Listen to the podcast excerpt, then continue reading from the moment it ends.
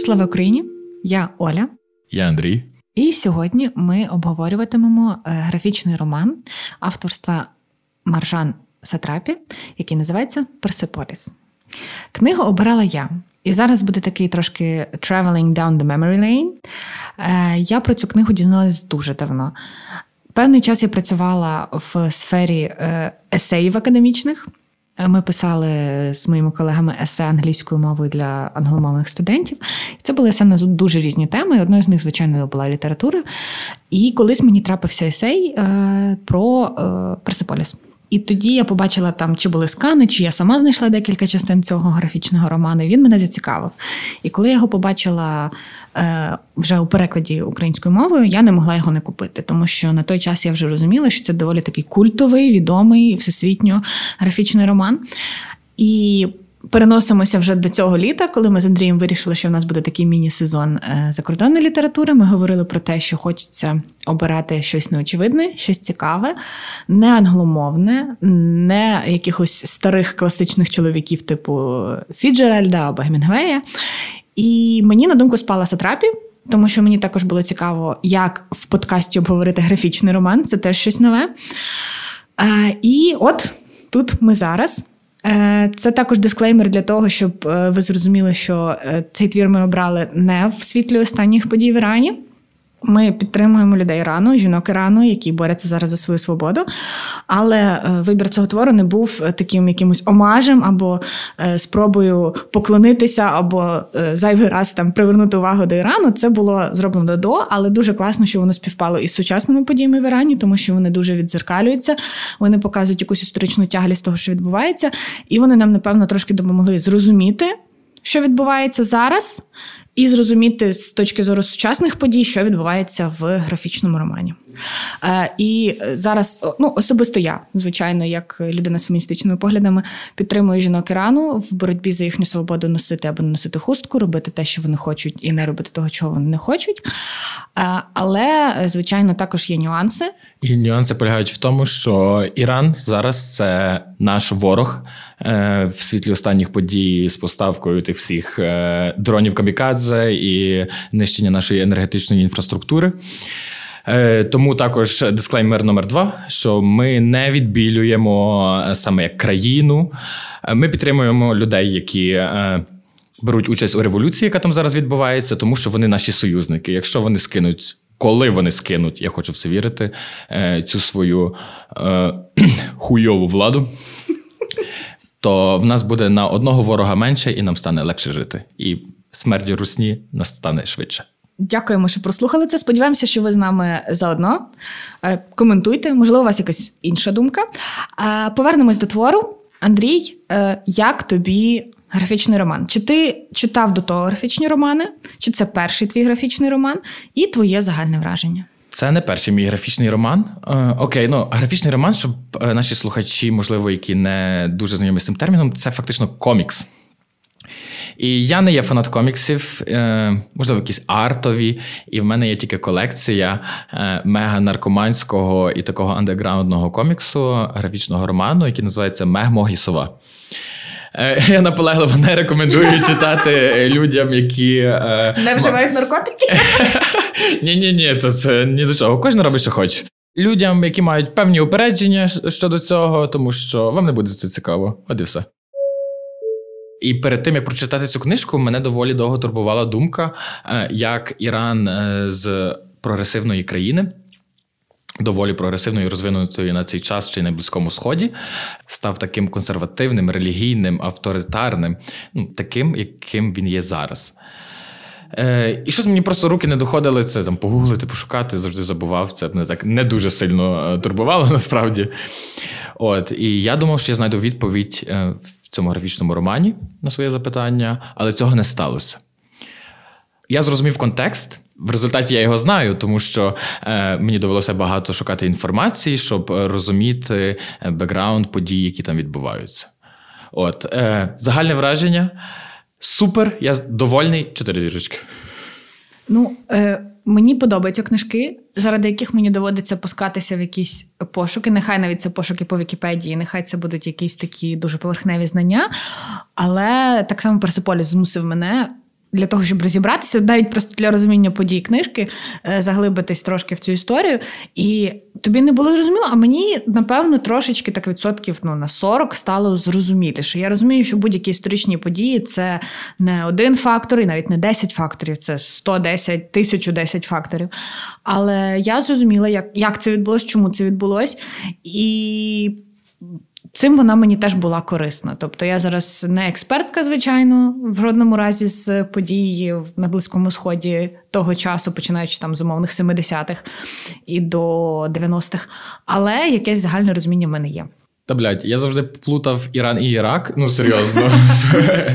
Мені соромно за це, але ну я не я не знав між ними різниці умовно. І завдяки цій книжці я це буду знати тепер назавжди, тому що вони дуже чітко мені розмежувалися саме в історичному і культурному контексті. Е, Перш ніж приступити до е, обговорення самого сюжету книжки, якого ми не будемо переказувати, бо це надто складно.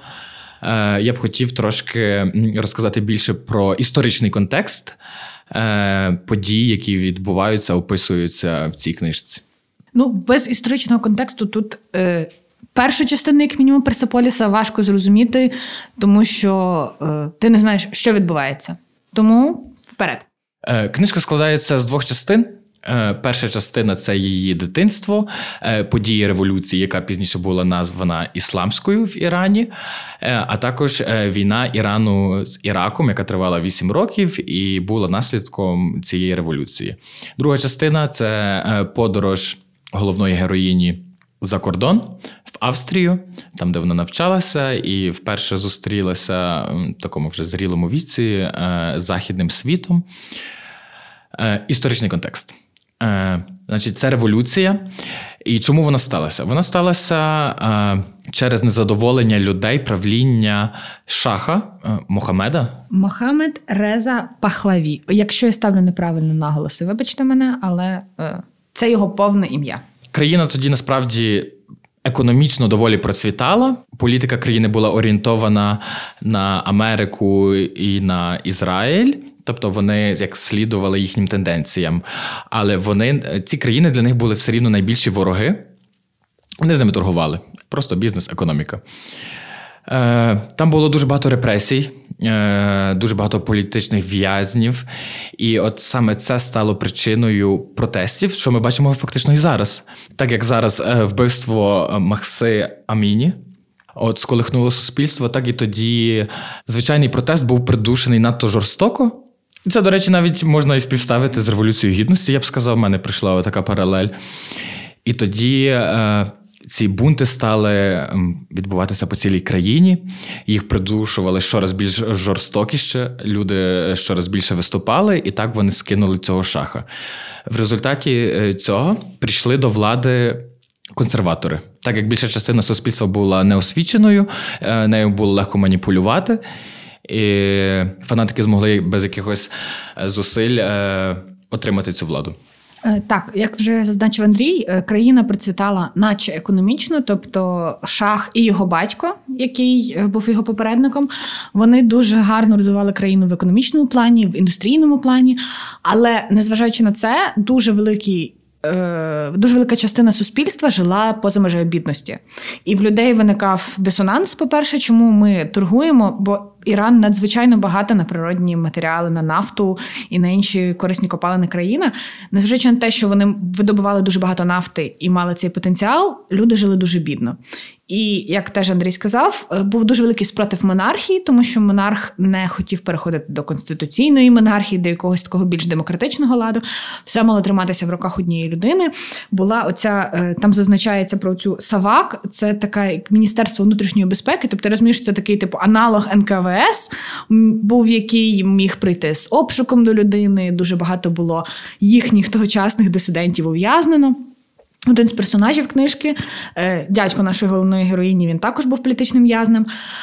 Е, і от через це в країні спалахували бунти. І е, через те, що люди були малоосвічені, більшість з них жило за межею бідності, до влади на той момент прийшли фанатики, і головою цих фанатиків був Аятола Хомейні. Аятола Хомені, теж такий літературний референс для наших е, слухачів. Це саме та людина, яка оголосила фетву письменнику Салману Ружді. Ти ти гониш. Так і є. От е, і ця фетва дуже довго продовжувалась. Тобто, після того, як е, Аятола Хомені правив з 79 до 89 року, ну правив це так ми беремо в лапки. Але всі його послідовники вони все одно підтримали цю фетву. І вона потім була скасована, але ми знаємо, що. Може, хтось не знає, і це буде для вас новина, що в серпні цього року на Салмана Рожді було здійснено напад на нього напали на одному з його публічних виступів. І я спеціально от вчора загуглила до нашої розмови сьогодні. Е, Салман живий, але він втратив зір в одному оці і в нього одна рука не працює. Тобто, незважаючи на те, що фетво було скасовано, ісламський світ все одно дуже агресивно налаштований до нього, і це теж можна от прив'язати до оцих таких е, релігійно-фанатичних зрушень того часу, тому що якби не було цієї фетви, яка так е, е, агресивно поводилась з письменниками, з іншою творчістю і з народом своїм, можливо, зараз би і Салман не страждав. Так, мене завжди лякає оцей зв'язок якихось навіть таких дрібних деталей в, е, в розрізі часу. І закінчуючи про історичні події, е, скориставшись того, що країна була ослаблена е, протестами, революцією, Ірак вирішує Саддам Хусейн вирішує напасти на Іран, тому що, як я зрозумів з контексту книжки, це були країни-вороги. Так як ми з Росією зараз і завжди, так само і вони. Для мене це було якесь відкриття таке. Е, Так, і в них починається війна, доволі кривава, е, яка тривала 8 років, якщо, е, якщо я не помиляюсь. І події першої частини якраз відбуваються в період від початку революції і е, під час війни. А, Також тут невеличкий дисклеймер, оскільки твір. Повністю автобіографічний, тому в нас частинки з біографією не буде. Тому все, що ми зараз починаємо говорити, це буде е, вже е, і переказ біографії письменниці, художниці Маржан Садрапі. Отож, з перших сторінок ми знайомимося з маленькою Маржан. Вона е, дуже розумна, дуже допитлива дитина. Її батьки в цьому її підтримують. Батьки купують її книжки. Вона знає про Маркса, вона знає про філософські течії. Е, вона з такої світської родини, з доволі заможної родини. Вона навіть говорить там, що їй було незручно, що батько кудись підвозив її на кадилаку. І ти спочатку їх симпатизуєш дуже сильно, тому що ти бачиш якусь таку дуже класну, дуже таку активну дитину. Але незважаючи на це її таке світське виховання, на те, що вона там знає про Маркса, вона також дуже релігійна. Вона каже, там буквально є такий, ця частинка коміксу, такий стріп, де вона говорить: «Е, Я народилась з Богом. Тобто на початку книжки вона навіть говорить з Богом, і вона хоче бути пророчицею. Вона вірить, що от вона одна з пророків, і там є такий момент, де вона говорить: Я вірю, що вона одна з пророків. Вона хоче, щоб там її бабусі не боліли коліна. Це було от вона як пророк, і моїм указом як пророка буде, щоб ніколи в бабусь не боліли, не боліли коліна, ніхто з бабусь не хворів. І вона каже: Я знаю, що там всі попередні пророки це були чоловіки бородаті, а я буду перший маленька дівчинка-пророк, пророчиця. І от тут теж в мене це навіть з самого початку в тебе виникає отакий, е, таке зіткнення е, розумінь, що вона, наче і світсько вихована, але все одно в неї все одно є така велика релігійна, е, релігійне виховання, якесь таке розуміння релігії, заглиблення. Вона там говорить з Богом, там передає йому якісь свої почуття, розказує про його щоденні події і вірить, що від Бога у цього щось залежить. Е, але при тому цей її Бог, з яким вона говорить, він добрий. Він її розуміє, він з нею говорить, він про неї піклується. Це не якийсь такий жорстокий караючий Бог, якого ну, ми собі можемо уявити, як от е, Дитячий обивателі, та, які там думають про Бога або будь-якого Бога, коли ми говоримо між собою. Маржан єдина дитина в родині, але в них е, доволі велика родина. Е, вона згадує, про що них були вечірки, вони танцювали, вони пили вино, в неї є кузени, кузини, дядьки, тітки. Е, але основними героями, з якими ми знайомимося, є також її тато Ебі, і мама Тажі, і бабуся. Е, бабуся також дуже світська, незважаючи на що вона бабуся, завжди здається, що бабуся це хтось такий, типу, старорежимний. Її бабуля дуже світська. І там є дуже гарний момент. Ми сьогодні з Андрієм про нього говорили. Її бабуся була така. Сучасними словами, напевно, гламурна. Вона і Маржан згадує, що коли вони лягали спати, вона дуже любила спати з бабусею, що бабуся, коли знімала е, бюзгалтер, з нього випадали квітки жасмину, бо вона дуже любила вкладати собі квітки жасмину для аромату в свій бюзгалтер. І це намальовано, незважаючи на те, що воно в чорно-білому такому, це чорно-білий комікс, чорно-біло так. І оцей образ жінки, яка. Е, Народилась в ісламській країні, в мусульманській, але начебто має бути ще й бабусею, тобто кимось таким з якимись такими старорежимними поняттями, так гарно якось це описано, що от настільки вона про себе піклується. І далі ми бачимо теж по книжці, що її бабуля була досить прогресивною і такою розуміючою і підтримуючою. Але це її сучасна родина. В один з моментів у цій книжці ми дізнаємося, що е, насправді Маржан є правнучкою. Е, Ахмада Шаха Каджара. Він з династії Каджарів. Це е...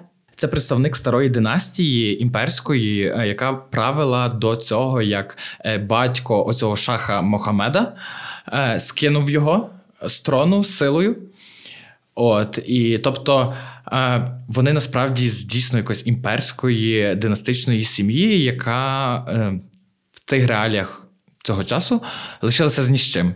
Вони гарно виховані, вони рудовані, вони мають засоби для існування, але вони були е, вони були керівниками країни і лишилися з нічим. І вони про це пам'ятають, тобто це не раз згадується насправді в книжці, ну що в принципі природньо, насправді і доволі цікаво.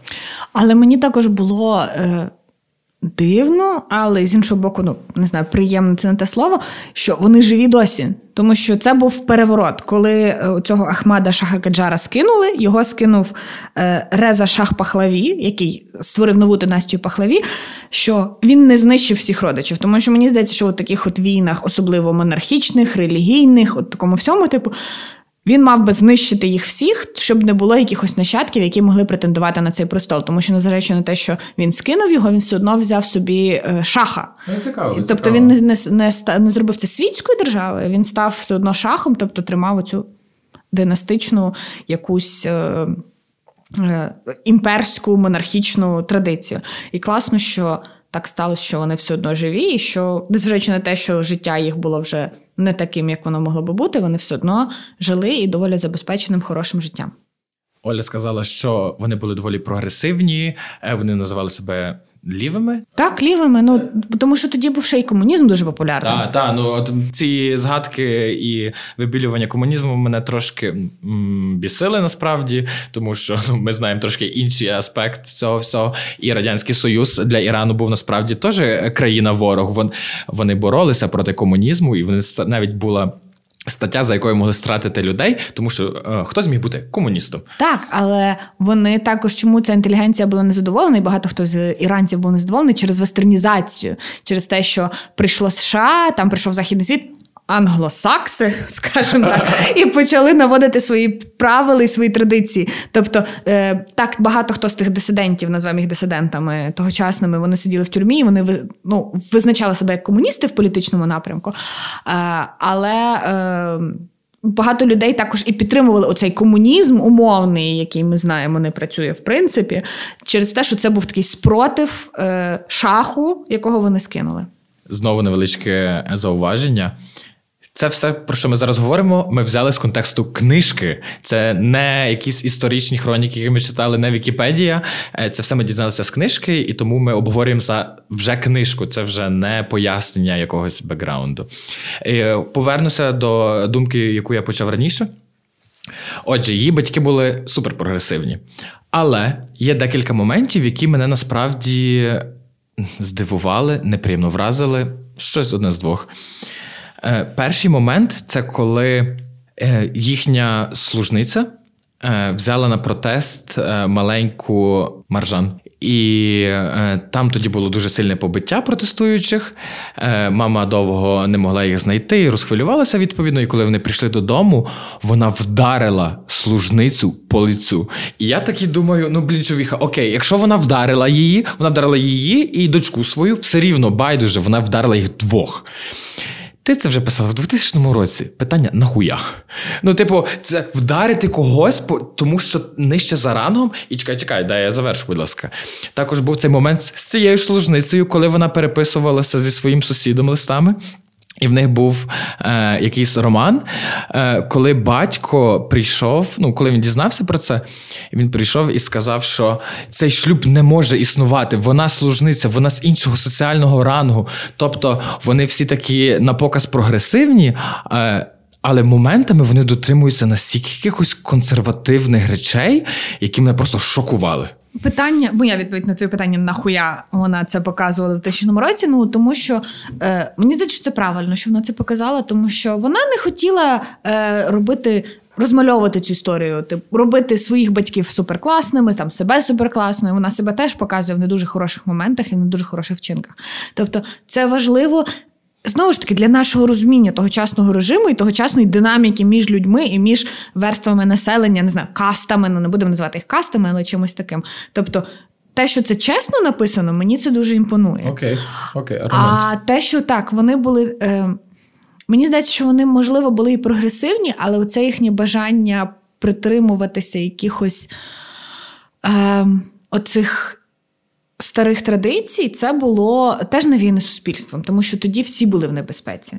Вони всі боялися, і вони не знали, чи там прийде не прийде до них завтра оце е, Савак, оця поліція і не загребе їх.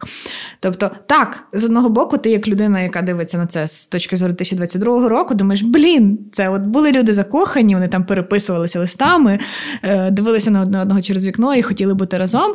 І от їм так все попсували. Але я думаю, що там є дуже багато. Я не виправдовую це, але є дуже багато якихось таких от дрібних причин, які. Е, могли на це повпливати. Це сумно, але так є. І знову ж таки, це додає нам до контексту нашого загального розуміння тогочасного життя звичайних людей в Ірані. Окей, окей. Ти гарно пояснила. Я тепер і маю відповідь на це питання. Ем, я ще звернув увагу на ем, певну річ е, в різницю навіть між нашими культурами. Там були декілька таких моментів, які навіть на них не концентрувалася увага, але вони мене просто шокували. Е, один з них е, це коли. Е, в розпалі протестів декілька людей було вбито, і люди збиралися під лікарнею, під госпіталем. І коли виносили трупів, то вони їх брали, ну вони їх забирали в цих людей і просто самі ховали, несли на цвинтар тисячною юрбою і назвали їх мучениками. От, І був момент, коли вони просто е, виносили мученика, вони його взяли.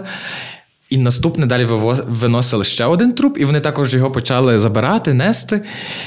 І потім виявилося, що це насправді не мученик, а чоловік, який помер від своєї хвороби. І там була його вдова. Е, і вона спочатку намагалася людям пояснити, але, типу, в результаті змирилася і йшла і скандувала зі всіма, що, типу, там його вбили за волю, за народ. І цей момент описаний, вони так сміялися з цього. Ну, тобто, там є навіть картинка промальована, як батько і мати сміються так щиро, сидячи на дивані. І я думаю, блядь, це ніхуя не смішно. Просто ніхуя. Вони взяли чийсь труп, вони його експлуатували. Що тут смішного? Ну, ситуація страшна. Ну, серйозно, вона страшна. І я щось не викупив цього моменту взагалі насправді.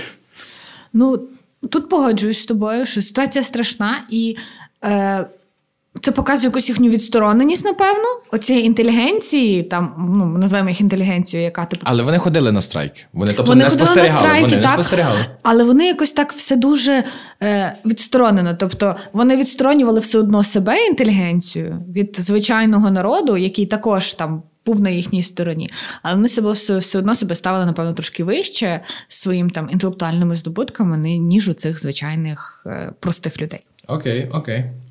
І це сумно, але мені подобається, що це показує, бо це правда. Так є в будь-яких верствах населення.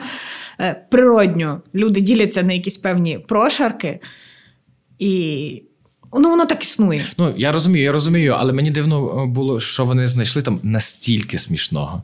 Тобто, і також був подібний момент до цього, коли їхні двоє друзів-дисидентів нарешті випустили з тюрми після того, як е, шах був повалений. І вони прийшли і сміялися з того, як їм виривали нігті. Е, Ну, типу, він каже, дивись, вони відросли трохи криві, але, типу, хоча вони в мене є. Е, І я такий думаю, і вони всі такі ха-ха-ха, і я такий, ну, блядь, ок. Е, ці моменти мені трошки не захоплюють, але я розумію, що це різниця культур. Тобто і різниця в релігії, там дуже багато нюансів. Я просто акцентував на цьому. Я не кажу, що це там я засуджую максимально. Я розказую, про що мені було дивно, і от що мене саме вразило під час прочитання. Ну, отут. В плані цього про звільнених е, дисидентів, я буду називати їх дисидентами протягом цієї розмови, бо мені так простіше. А, І про те, як вони сміялись про це, мені здається, що це власне от якраз такий момент, що коли тобі страшно і незрозуміло, ти можеш справитися сміхом. І коли люди, які пережили таку велику травму і такий великий стрес, єдине, що їм лишається, то сміятись над такими моментами. Тобто або плакати, страждати, не знаю, битись головою об стіну, або посміятись над цим і жити далі і робити свою справу. І тут оцей такий момент теж, що тобі здається, зі сторони ти дивишся, особливо коли я вперше читала в 2019 році цю книжку, коли так, в нас в країні була війна, але не повномасштабна, і ти ще не відчув. Я не відчула оці, цього, цього страху, якого, якихось катувань, і що може відбуватися от зараз. Прям. Але навіть зараз, коли ми знаходимося в війні з Росією, е, ми сміємося над багатьма речима. Хоча нам страшно, хоча е, кожного дня вмирають люди, кожного дня руйнуються міста, ми знаходимо цей гумор. І ми, як жертви цієї війни, ми маємо право над цим сміятись, аби полегшити оцю свою травму. І мені здається, що це от, власне такий, така реакція на травму. Це обсміяти це, показати ворогу, що він слабкий і дурний, а я можу над цим посміятися. Окей. Окей. Плюс, плюс, плюс під кожним словом. Далі ми е, знайомимося ще з одним дуже важливим персонажем для маржан персонажки твору, і я думаю, для маржан як людини, авторки цього твору, це і дядько Ануш. Він один з тих дисидентів, який відсидів в тюрмі за свої ідеї, за своє бачення. Вони з ним дуже е, знаходить спільну мову, він дуже її любить. Він розказує про своє життя і про те, що він робив. І там є дуже класний момент, е, що е, в певний час цей її дядько Ануш втік. Е, втік з Ірану, бо його переслідували, і він втік до Росії, де він отримав е, е, освіту. І одружився, він показує знимок. В нього є двоє дітей і дружина. І в дружини е, на знімку за черкнуто, не знаю, ручкою закреслено обличчя, його не видно. І її це дуже конфузить, бо вона дитина, вона не розуміє, чому взагалі на фотографії можуть закреслювати чиєсь обличчя. І він говорить, росіяни інші. Вона його питає по-дитячому: в них немає голови. А він їй каже: росіяни не такі, як ми. Що, у них немає голів? Швидше сердець. Вони не вміють любити. Ми бачимо е, трагедію Ануша як дисидента, як людина, яка противилась режиму. Ми бачимо його особисту трагедію, і ми бачимо його от е, ставлення до Росії. Я розумію, що зараз в цьому світлі теперішніх подій це дуже. Я собі зробила фотку на телефон у цієї частинки коміксу. І цей дядько він велику роль зіграв в її житті. Він також загинув, його вбили. Бо режим, який прийшов після режиму шаха, був не кращим. Він також винищував всіх дисидентів, всіх інакомислячих. От, і це ще одна річ, яка мене доволі здивувала. Ну, не здивувала, була мені радше незрозумілою. Е, батьки брали дуже активну участь е, на початку революції, е, коли вона ще не набула характеру релігійної, ісламської. І в кінці опису подій революції, коли вони вже скинули шаха. Е, і до влади прийшли релігійні фанатики. Там описано, наприклад, що вони почали заставляти дітей е, носити оці накидки. Хіжаби, покривати голову. Покривати голову, так, дякую. Е, От, І батьки насправді не дуже вже тоді е, протестували, вони не боролися з цим. Вони такі сказали: ну ок, ну вони були недовольні, там були якісь конфлікти мінімальні з вчителями, але вони от в цьому е, моменті вони не намагалися змінити щось. Ей, ей, що ви робите? Ну, типу, перестаньте, ми не заради цього боролися. Вони такі вже трошки плили за течією. Можливо, вони втомилися. Е, можливо, для них це було більш-менш адекватно, і вони не думали, що це настільки буде радикально. Хоча там описано є момент, що дуже багато людей почали втікати з країни, тобто люди розуміли. І я не до кінця розумію, насправді, чому вони залишились. Е, І відповіді на це питання в книжці немає, наскільки я пам'ятаю. Ну, цей дядько Ануш говорить про те, що от випустили всіх всіх політичних в'язнів, е, і далі країна має два шляхи: або приходить демократична така світська влада. Е, заснована на тих самих інтелігентах, які були ув'язані, або приходять релігійні фанатики. А оскільки дуже багато населення було неосвічене, неписьменне, вони е, тягнулися до цієї е, релігійної влади, тому що коли ти не освічений, ти неписьменний, Знову ж таки, жодного хейту до жодної релігії, але коли ти не освічений, ти не можеш бачити якоїсь іншої точки зору з газет, з листівок, з книжок, ти е, звертаєшся до того, що тобі найбільш зрозуміло, це до релігії. І мені. От з одного боку, це обґрунтування зрозуміло, що е, там неписьменні люди звернулись до релігії і були за релігійну владу. Але з іншого боку, мені також не зрозуміло, чому інтелігенція далі не продовжила якось не знаю, освічувати народ, народ просто пробувати якісь робити заходи, аби повернути країну в напрямку. Е, Світської держави, нехай мусульманської, нехай з тими самими засадами, як вони були, але все одно більш світської, яка не змушує там людей не пити алкоголь, якщо вони хочуть пити алкоголь, покривати голову жінок, якщо вони не хочуть покривати голову. Це було не дуже мені зрозуміло.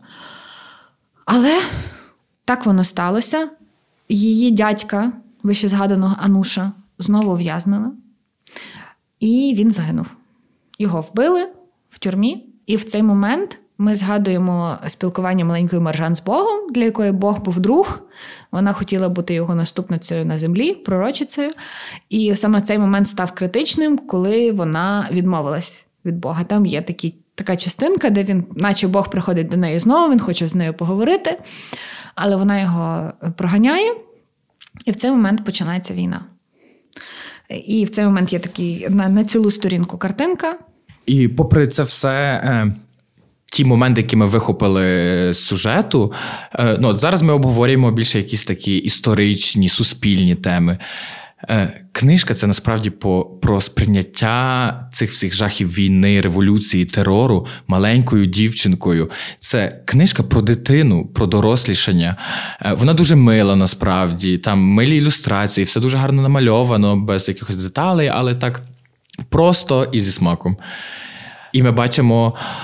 Як ця дитина справляється, які вона запитання дає, як її батьки е, також реагують на це. Ця книжка, перш за все, про дитинство і про цю невинність. Тобто, я подумав, що можливо з нашої, з нашої розмови здалося, що вона якась така е, суперсерйозна, або там е, про історію. Ні, вона про дитину і про життя маленької дівчинки. Так, і оце один з моментів, який я також хотіла десь згадати в ході нашої розмови. Те, що крім того, що це е, класна книжка про якесь історичне підґрунтя, це такий coming of age, як кажуть в англомовному світі, історія про дорослішання. Тому що ми далі також слідкуємо за маржан, як вона дорослішає через підлітковий вік, через там е, початок її там 20, 21, 22 рік життя. Тобто ти бачиш формування і дорослішання людини, і якщо навіть відсторонитися від всіх історичних подій, це також цікаво дивитися на неї просто як на людину, яка доросліша, яка перетравлює.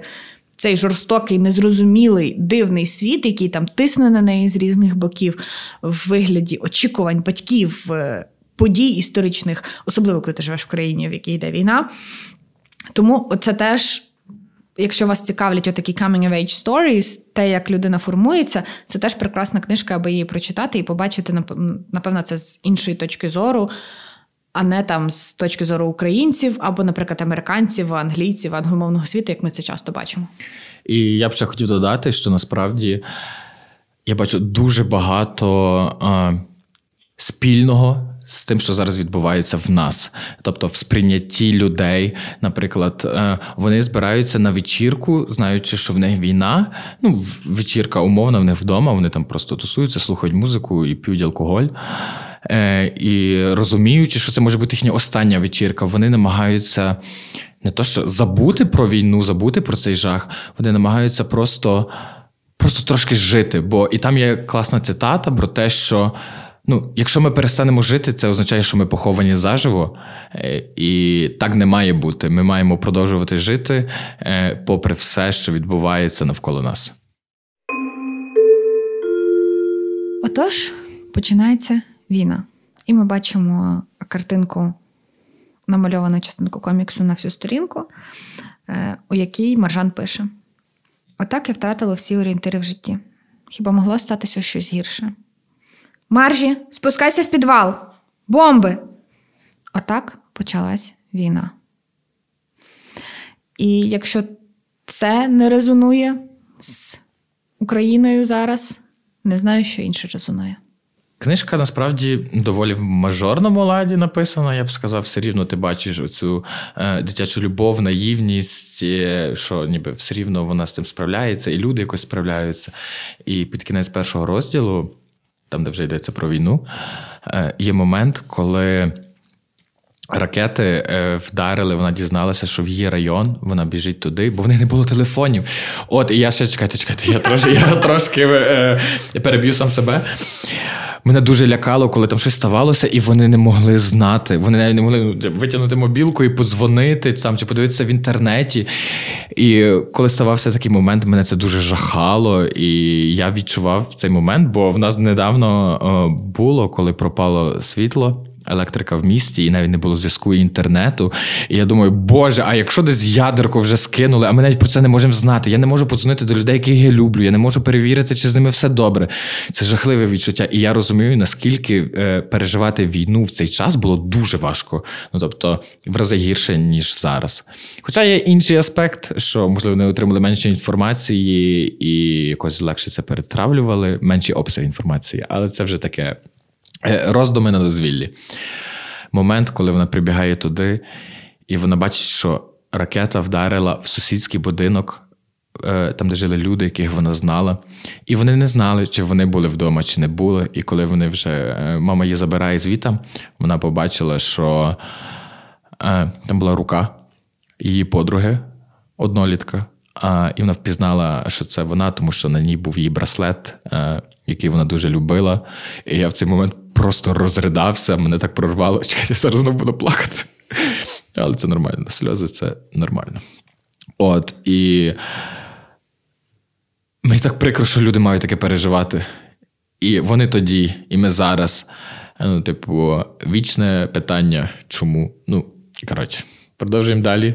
Але ці, там є дуже сильні моменти в книжці от такого роду, коли ніби все йде плавно-плавно, а потім стається якесь таке різке потрясіння, е, яке просто вибиває з колії. І на цьому моменті завершується перша частина, і в другому розділі е, ми вже бачимо подію, коли батьки вирішують е, вислати маленьку Марджан на навчання в Австрію, тому що їй стало надто небезпечно, її виключали з школи. Вона така дитина, яка відстоювала свої права. Вона йшла проти системи навіть з маленького віку. Вона там Е, сварилася з викладачками, які там е, казали, що вона там неправильно носить хіджаб, і ну, там не дозволяли носити якісь прикраси. І вона це дуже відстоювала і зрозуміли, що ну, типу, вона або загине. Або ну нічого доброго з нею не станеться в цій країні за таких умов, і вони її висилають на навчання в Австрію. Там є цікавий момент, де е, до революції в всіх книжках було написано, що шах це головне, це посланець Бога, це прям прям цар наш. Ми маємо всі слухати шаха. А коли прийшла ісламська революція, це все повиривали з книжок. І кажуть, що ні, шах це не посланець Бога, і вона задає питання вчительці: а чому? От ми ж минулого року дивилися в цю книжку, і там було написано, що шах класний. І в неї вже починалося, власне, тому що вона мала таку здібність питати і дізнаватись через свою ліберальну родину, таку типу дружню. Вона питала, але це не була не та країна, не той час, де можна було задавати такі питання. Отож, е, Маржан е, виїжджає, незважаючи на те, що вона була світської родини, і вона е, не була такою затятою, аж дуже релігійною дитиною, підліткою. Цей виїзд став для неї такою сутичкою західного світу і е, східного світу, тому що вона все одно мала якісь налаштування про те, як має людина поводитись, як має вона виглядати. Але в західному світі зовсім було не так. Вона не володіла мовою, тому що відправили в Австрію. Вона знала трошки французьку, вчилась в французькому ліцеї, але вона не розуміла німців. Вона виїжджає туди, і як біженка е, вона не She doesn't fit in, Вона не потрапляє в якусь компанію, вона не відчуває себе придатною до функціонування от в тому суспільстві, в якому вона є. Але вона собі насправді швидко дає раду. Ну тобто вона знаходить друзів, вона вчиться в франкомовному закладі, там, де викладання, як я зрозумів, французькою йде, і вона все рівно може з ними комунікувати. Згодом я зрозумів, що вона також і доволі швидко освоїла німецьку. В цьому плані. Але от мені дуже сподобалося саме, наприклад, коли вона вперше побачила е, чувака в трусах. Вона просто була в шоці. І друга частина це більше про її внутрішній світ, про її переживання і про конфлікт різних світів. Ну, для мене вона все одно резонує. Е, я не була біженкою. Мені пощастило, що я у Львові, і мені не довелося тікати з під активних бойових дій. Але навіть оце е, бачення того, як вона себе відчуває людину другого сорту, тому що люди бувають різні. Так, там в ліцеї її прийняли, вона знайшла друзів, але там є моменти, де вона е, їхала в метро, їй говорили якісь непогані речі.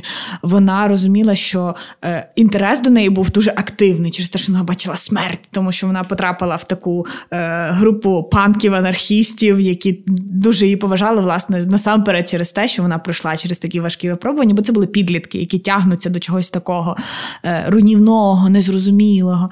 Але вона все одно ніколи не могла себе знайти. І це знову ж таки ця історія її дорослішання, того, як вона себе почуває як жінка.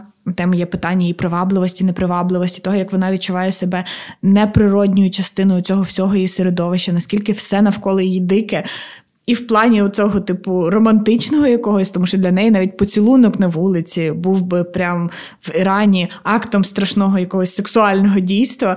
А вона потім побачила свою подругу з чоловіком в трусах, і для неї це було таке. Боже, хоча вона прогресивна, але цей дуже її дивиться, взриває її мозок. Я дуже прожав з цього моменту, як відбувся її перший поцілунок. Там був оцей якраз найзатятіший панк-анархіст. Е, і він вітався з людьми, цілуючи їх в губи. І для них, для австрійців, це було нормально. І він їй поцілував губи, вітаючись, і вона пише: е, так стався мій перший поцілунок в житті. Тобто, оця історія якогось такого дуже тебе е, збаламучує. Інший момент, який е, мене також задів, це був, як це називають, комплекс вцілілого коли вона говорить про те, що вона розуміє, що вона в безпеці, вона вчиться, вона має дах над головою, вона має що поїсти, вона має можливість розвиватися і кудись рости далі. І вона страждає через те, що її батьки далі там, в Ірані, там війна. Там вона не знає, що з ним може відбутись. Може бомба впасти на їхній будинок, і вони загинуть. І це теж така дуже релевантна річ до нашого сьогоднішнього стану, коли ти можеш себе почувати винним за те, що ти в нормі. І ми можемо записувати цей подкаст, коли ми розуміємо, що там на 600 кілометрів далі все не в нормі. Ну, цікаво, вона вже друга авторка підряд е, з комплексом вцілілого. Пам'ятаєш, в попередньому випуску в Розе Ослендер був оцей вірш, що їй дивно сидіти за столом, там, де стоїть вино і суниці. Е, От. Але, блядь, повернемося до нашої авторки. Е, вона, В неї комплекс вцілілого, а потім вона не дзвонить батькам три місяці. Типу, серйозно, чому? Так. Ну, оце, власне, вже типу, ми розбираємо. Знаєш, ми можемо з тобою заглибити психологію окремої людини. Е, як вона це розуміє, але так, в неї були теж моменти далі, коли вона живе своє життя в Австрії. Вона нарешті починає там стосунки з чоловіком. Потім вона розуміє, що цей Маркус він просто хотів від неї грошей. Вона в певний момент спойлер, не будемо це розгортати, але вона стає баригою, трошки під торговою травичкою, щоб ви розуміли, щоб вам стало цікавіше. Тобто її життя в Австрії кардинально відрізнялося від того всього, що ви можете собі уявити про іранську жінку. Е, І е, вона в певний момент та стає е, безхатьком, вона все кидає. І це також питання е, цікаве е, mental health ментального здоров'я, ми бачимо, що вона в депресії, вона загублена, вона не знає, куди йти. Як е, себе поводити, вона не почуває себе на місці в Австрії. Вона розуміє, що Іран це теж не вихід, тому що там зовсім інший світ, який їй не підходить.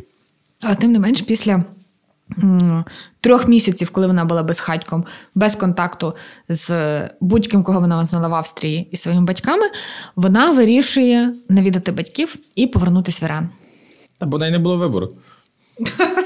Ні, ну насправді був, вона могла і собі дати трохи раду. Ну, але там е, описана і проблема і депресії, тому що е, з очевидних причин. Е, їй було важко. І вона трошки собі не давала раду, я її можу зрозуміти, ну тобто, як і будь-хто зрештою. От, І вона повертається з, е, до Ірану, е, шукаючи виходу зі своєї якоїсь кризи. Ну, типу, повертається до, до стабільності, умовно, певно, яку яка в неї в уяві є. Як До того, що їй зрозуміло, Так. та її батьки, бо вона знає, що її батьки її люблять і підтримують її в будь-який момент. Е, вона вертається, і е, оце нерозуміння, і оце тип, сутичка е, заходу-сходу продовжується. Як в Австрії, так далі в Ірані. Тобто вона почувається себе загубленою в будь-яких моментах. Бо вона вертається в Іран і вона бачить, що там відбувається. Війна вже завершилася, але вона ходить по вулицях, вона бачить, що на всіх вулицях е, е, назви імені загиблих мучеників, тобто тих, хто загинув в цій війні. І вона бачить це нагнітання ситуації, якісь мурали, якісь. Вона каже, що я там в Австрії я бачила написи на стіні лише про сосиски, там по 20 шилінгів. А тут я бачу надписи про якихось мучеників. І оце відчуття її загубленості, що вона не відчуває, що. Що в неї є якийсь дім, що вона не відчуває себе в безпеці, в спокої ні в якому місці. Вона хотіла вернутися в Іран і відчувати себе в спокої, вона там теж не відчуває себе в спокої. Вона бачиться з людьми, вона не хоче цього, вона хоче це якось відштовхнути від себе, але вона бачиться з подругами, і вона бачить своїх подруг, які знову ж таки здаються їй дурними, які хочуть іти їхати на захід і ходити в клуби, але вона розуміє, що це так, що це така приземленість, що це щось таке тупе. І також в неї там продовжується оця її депресія. Через її загубленість. Тобто це така дурна істина, що ти можеш втекти від чогось, але ти від себе не втечеш. Тобто, як вона в е, Австрії була нещасна через цей свій комплекс цілілого, і вона боялась, що там її батьки загинуть, і вона відчувала свою вину, що вона в безпеці, а не там. Так і в е, Ірані вона бачить, що стрій життя, устрій життя їй не підходить, і що люди, в яких вона сподівалася знайти якийсь мир, спокій, вони також не дають їй цього. Але вона е, це переборює, вона вирішує жити далі. Е, і поштовхом її до е, зміни власного погляду на життя і зміни власного життя стає її спроба самогубства. Вона перебуває певний час в Ірані, вона не знає, що їй робити. Вона навіть ходить до психотерапевтів. Це момент, який мене здивував. Іран кінця 80-х, і там є психотерапевти, психологи. Вони не можуть їй допомогти, але один з них е, виписує їй е, таблетки, антидепресанти. Вони їй на певний час допомагають, е, але вона розуміє, що це не вихід. І вихід, який вона бачить, це покінчити з собою. Вона пробує порізати вени, не виходить. Потім вона наїдається цих таблеток, і батьки в цей час кудись їдуть, тому вона може вільно експериментувати з цим. І після цього вона починає нове життя. Вона знайомиться з хлопцем е, Резою, який стає її майбутнім чоловіком. Е, вона вступає в університет, стає мисткинею, бо вона завжди любила малювати, і ми розуміємо, що вона любила малювати, бо вона видала графічний роман. Е, але вона все одно відчуває тиск цього суспільства. Вона все одно бачить, що іранське суспільство релігійне це не для неї, тому тому що там все одно змушують жінок покривати голову, не фарбуватися, тебе можуть ловити на вулиці е, і е, змушувати тебе їхати в поліцію і виплачувати борги за те, що ти там з зафарбованими губами. Те, що відбувається і зараз. Так, досі, так. от власне, досі. чому це от е, дуже так, що це це кінець 80-х, початок 90-х, а зараз це ще гірше. Але вона успішно вчиться в мистецькому університеті, хоче стати художницею своїм майбутнім чоловіком. І на позір налагоджене життя Маржан все одно її не влаштовує. Вона все одно відчуває тиск суспільства, вона все одно розуміє, що вона не може там реалізуватися і не почуває себе вільною. В певний момент е, вони одружуються з її е, хлопцем, і вона розуміє, що вона його не кохає. Хоча її батьки наче її підтримали, вони дозволили їй одружитися. Потім вони їй кажуть, що ми розуміли, що він тобі не пара. Перейшовши оце все, спочатку, будучи в Австрії з е, якимось східним е, світоглядом, потім, будучи в Ірані з західним світоглядом, е, вона розуміє, що в Ірані їй не місце. Вона розуміє, що там вона не може реалізуватися як жінка, вона не може реалізуватися там як мисткиня, як людина, е, як людина, яка має просто якісь інші погляди, відмінні від суспільства і відмінні від влади. Е, і вона хоче розлучитися. Її родина підтримує її в цьому, її чоловік теж підтримує її в цьому. І книжка завершується тим, що Маржан вирішує повернутися до Європи. Її родина проведжає її в аеропорту, і Маржан летить у віці, по-моєму, 20 чи 23 років. Вона летить до Франції. Це все. Е, по часам це вона вертається до Франції у 1994 році. Е, книжку цю першу частину Персеполіса вона написала у 2000 році, другу, по-моєму, 2002 чи 2003. І е, цікаво, також важливо, напевно, знати, що з того часу, як вона видала Персеполіс, вона не верталась в Іран. То вона не була вдома 22 роки. І що вони не бачили своїх батьків? Вони ще живі, чи ти не знаєш? Е, я ще я не знаю, чи живі батьків. Наприкінці книжки написано, що ну, оскільки бабуся теж була дуже важливою для неї, вона її дуже любила. Е, вона бабусю бачила останній раз у 95-му році, 96-му році бабуся померла. Тобто, можливо, батьки мали змогу виїхати до неї, але. Sorry, ти сказала, що вона повернулася в Франції в 94-му, бабусю вона бачила в 95-му. Вона виїхала в 94-му, приїхала ще один раз. А ага, потім ну, значить, бабусь... вона все-таки раз була ще. Ну тобто вона після свого виїзду в Францію все-таки раз при... вона повертала, верталась. поверталась. Так, вона один раз поверталась, ну тому що тоді ще було вільніше, і вона мала змогу поїхати. Але от після видання Персеполісу вона вже е, не може вернутися, не може поїхати в Іран, такий, як він поки що, сподіваємось, ще є зараз, релігійний і. Такий, який засуджує того самого Салмана Ружді. І ворог, і наш ворог. І наш ворог, нагадаємо. От, е, І отака історія Маржан Сатрапі. Дуже цікавої жінки.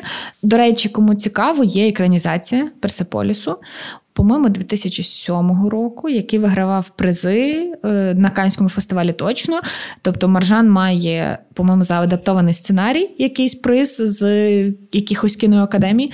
Тобто, вона е, продовжує свою справу, і книжка продовжує жити, продовжує приваблювати до себе увагу. Е, тому читайте. Заглиблюйтесь у історію Ірану, бо це, напевно, зараз важливо зрозуміти, чому і як вони стали такими, як зараз, і стали не дуже дружньою до нас країною, м'яко кажучи. Е, Отож, слово Андрію. Андрій, розкажи, що ми сьогодні пили і що ми читаємо наступного разу. Як завжди, я сьогодні пив опілля. Спонсоруйте нас. Будь ласка. Е, І також ми пили Джин Гордонс. Наступна наша авторка, третя підряд, це буде Вірджинія Вулф з її дуже милим, прекрасним твором Флаш. Про собачку. Слухайте нас, коментуйте нас, лайкайте нас, підписуйтесь, радьте нас своїм друзям. Ми вас всіх любимо, наших слухачів, і нам дуже приємно бачити ваші коментарі, відгуки. Так що до зустрічі. Па-па.